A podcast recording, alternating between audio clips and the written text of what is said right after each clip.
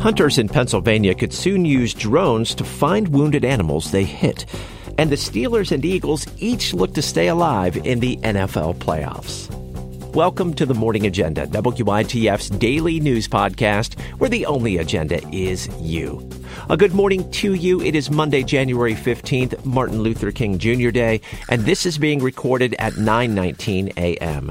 I'm your host, Tim Lambert, as we take this daily trip around the region's top stories together. Well, sharing where blood donations go and when they're used could encourage blood donors to give again. Sydney Roach is with our friends at WPSU and State College, and she reports on recent research that was co authored by a Penn State professor. The study was recently published in the Journal of Science Research. Karen Winterich is a sustainability and marketing professor at Penn State's Smeal College of Business. She and other researchers worked with the Austrian and German Red Crosses to test blood use notifications by text and mailed letters. And what we found is largely that about 10 to 12% boost in repeat donation when you don't just thank them, but you thank them and tell them you know, where the blood was used, when the blood was used. Winterich says the organizations did not share the name of the person receiving the blood. She says giving those details right before the next time someone was eligible to give blood discouraged donations. She believes donors then saw the information as a tactic. You can't just use this information to try to manipulate or persuade them. Besides encouraging repeat blood donors, Winterich says these findings could be used by nonprofits to encourage repeat financial donors. The American Red Cross has declared an emergency blood shortage as the number of donors has hit a 20 year low. Hunters in Pennsylvania could soon see a new bird in the sky. My colleague Ben Wasserstein reports proposed legislation would allow drones to be used in recovering animals that have been shot by hunters. In December, the Pennsylvania Game Commission conducted a sting operation on a commercial drone pilot who operated a business helping hunters find down deer. This led Republican Senator Jarrett Coleman of Bucks County to propose amending the statute that allows dogs to be used to help find animals that have been shot to also apply to drones. Coleman says the new technology could prevent wasting animals. Because technology continues to evolve, do we want to adapt our, our, our rules and regulations to allow ourselves to be able to use that technology to prevent wasting game. Now, some hunters have expressed a bit of worry the use of drones could hurt fair chase. States such as Virginia have laws preventing pilots from hunting the land they flew for a full calendar day to ease those concerns. And the Pittsburgh Steelers and Buffalo Bills will finally meet in the AFC playoffs late this afternoon. The game was originally scheduled for yesterday, but was postponed until today because of a massive snowstorm. Kickoff is set for 4:30. If the Steelers win, they'll face Baltimore in the second round of the playoffs on Sunday. And the Eagles are also in action tonight. They face the Tampa Bay Buccaneers at 8:15 in the NFC playoffs. Philadelphia is the defending conference champion.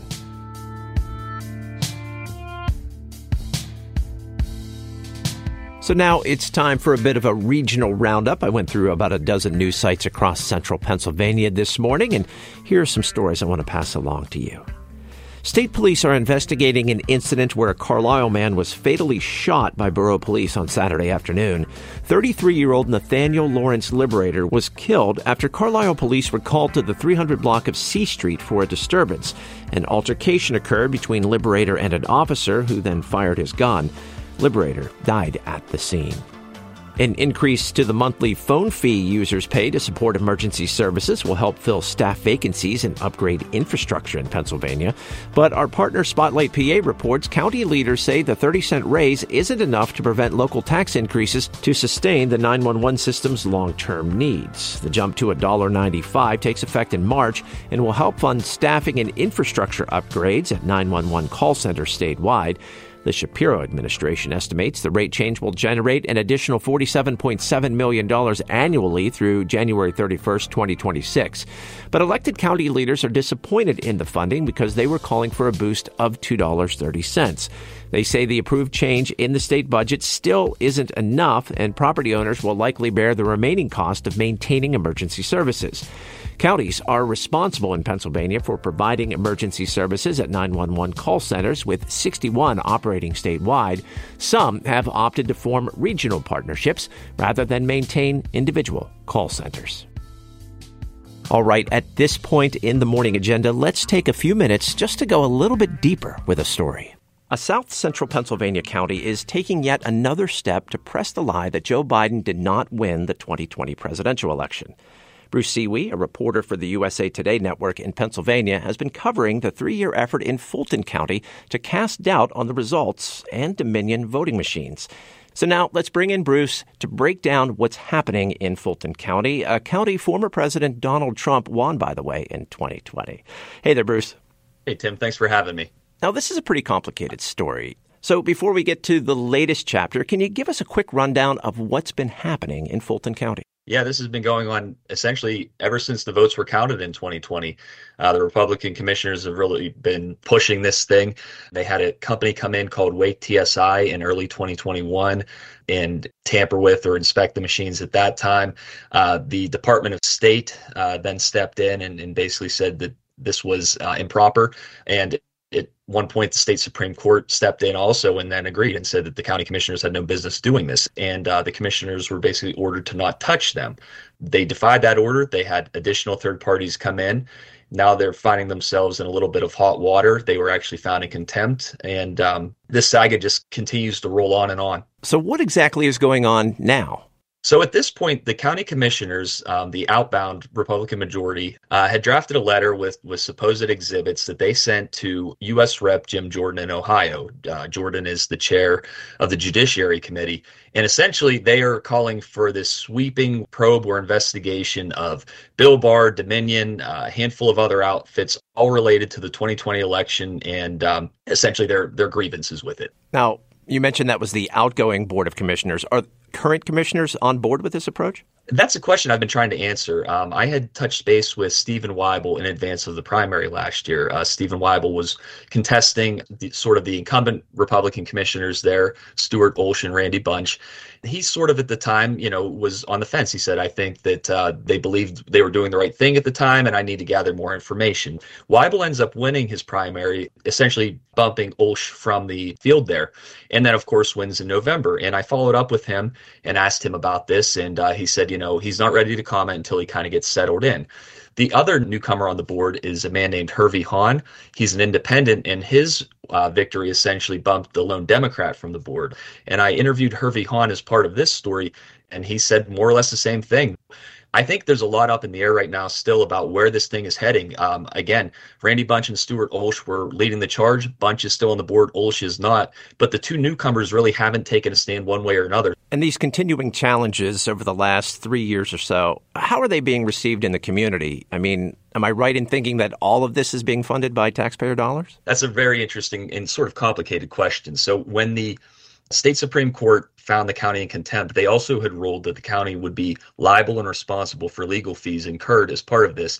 The Department of State has filed reimbursements up through, I believe, August of last year, and it's around a half a million dollars so far. Now, that doesn't include costs associated with a three day custody hearing over the voting machines that took place after that. Um, so they still have to submit those reimbursements. And Dominion did not answer my question about how much they filed thus far. You know, you're looking right now at minimum of a half a million dollars. Uh, you know, in legal fees that this county is responsible for. Another interesting point of all of this is the fact that the legal team for the county in relation to this is supposedly providing these services pro bono. There's an attorney named Tom Carroll who was, you know, a, a, so-called elector for Trump in 2020 who's providing these services, and also a woman named Stefanie Lambert whose name pops up in virtually every state where these voting machines have been breached or inspected. Both, um, you know, have ties essentially to the Trump campaign. All right. So what comes next in this whole ordeal? That's a great question. Um, I had reached out to U.S. Rep Jim Jordan's office, you know, wondering if he had in fact received the letters and what his response was to them. I've got no call back. We're going to see continued challenges in court and continued legal fees associated with it, but obviously something that I'll be keeping a close eye on. I've been talking with Bruce Siwy, a reporter for the USA Today network in Pennsylvania, about the three year effort in Fulton County to cast doubt on the 2020 election, which was won by Democrat Joe Biden. Just a reminder that the Morning Agenda is available anywhere you find your favorite podcast and on WITF's YouTube channel.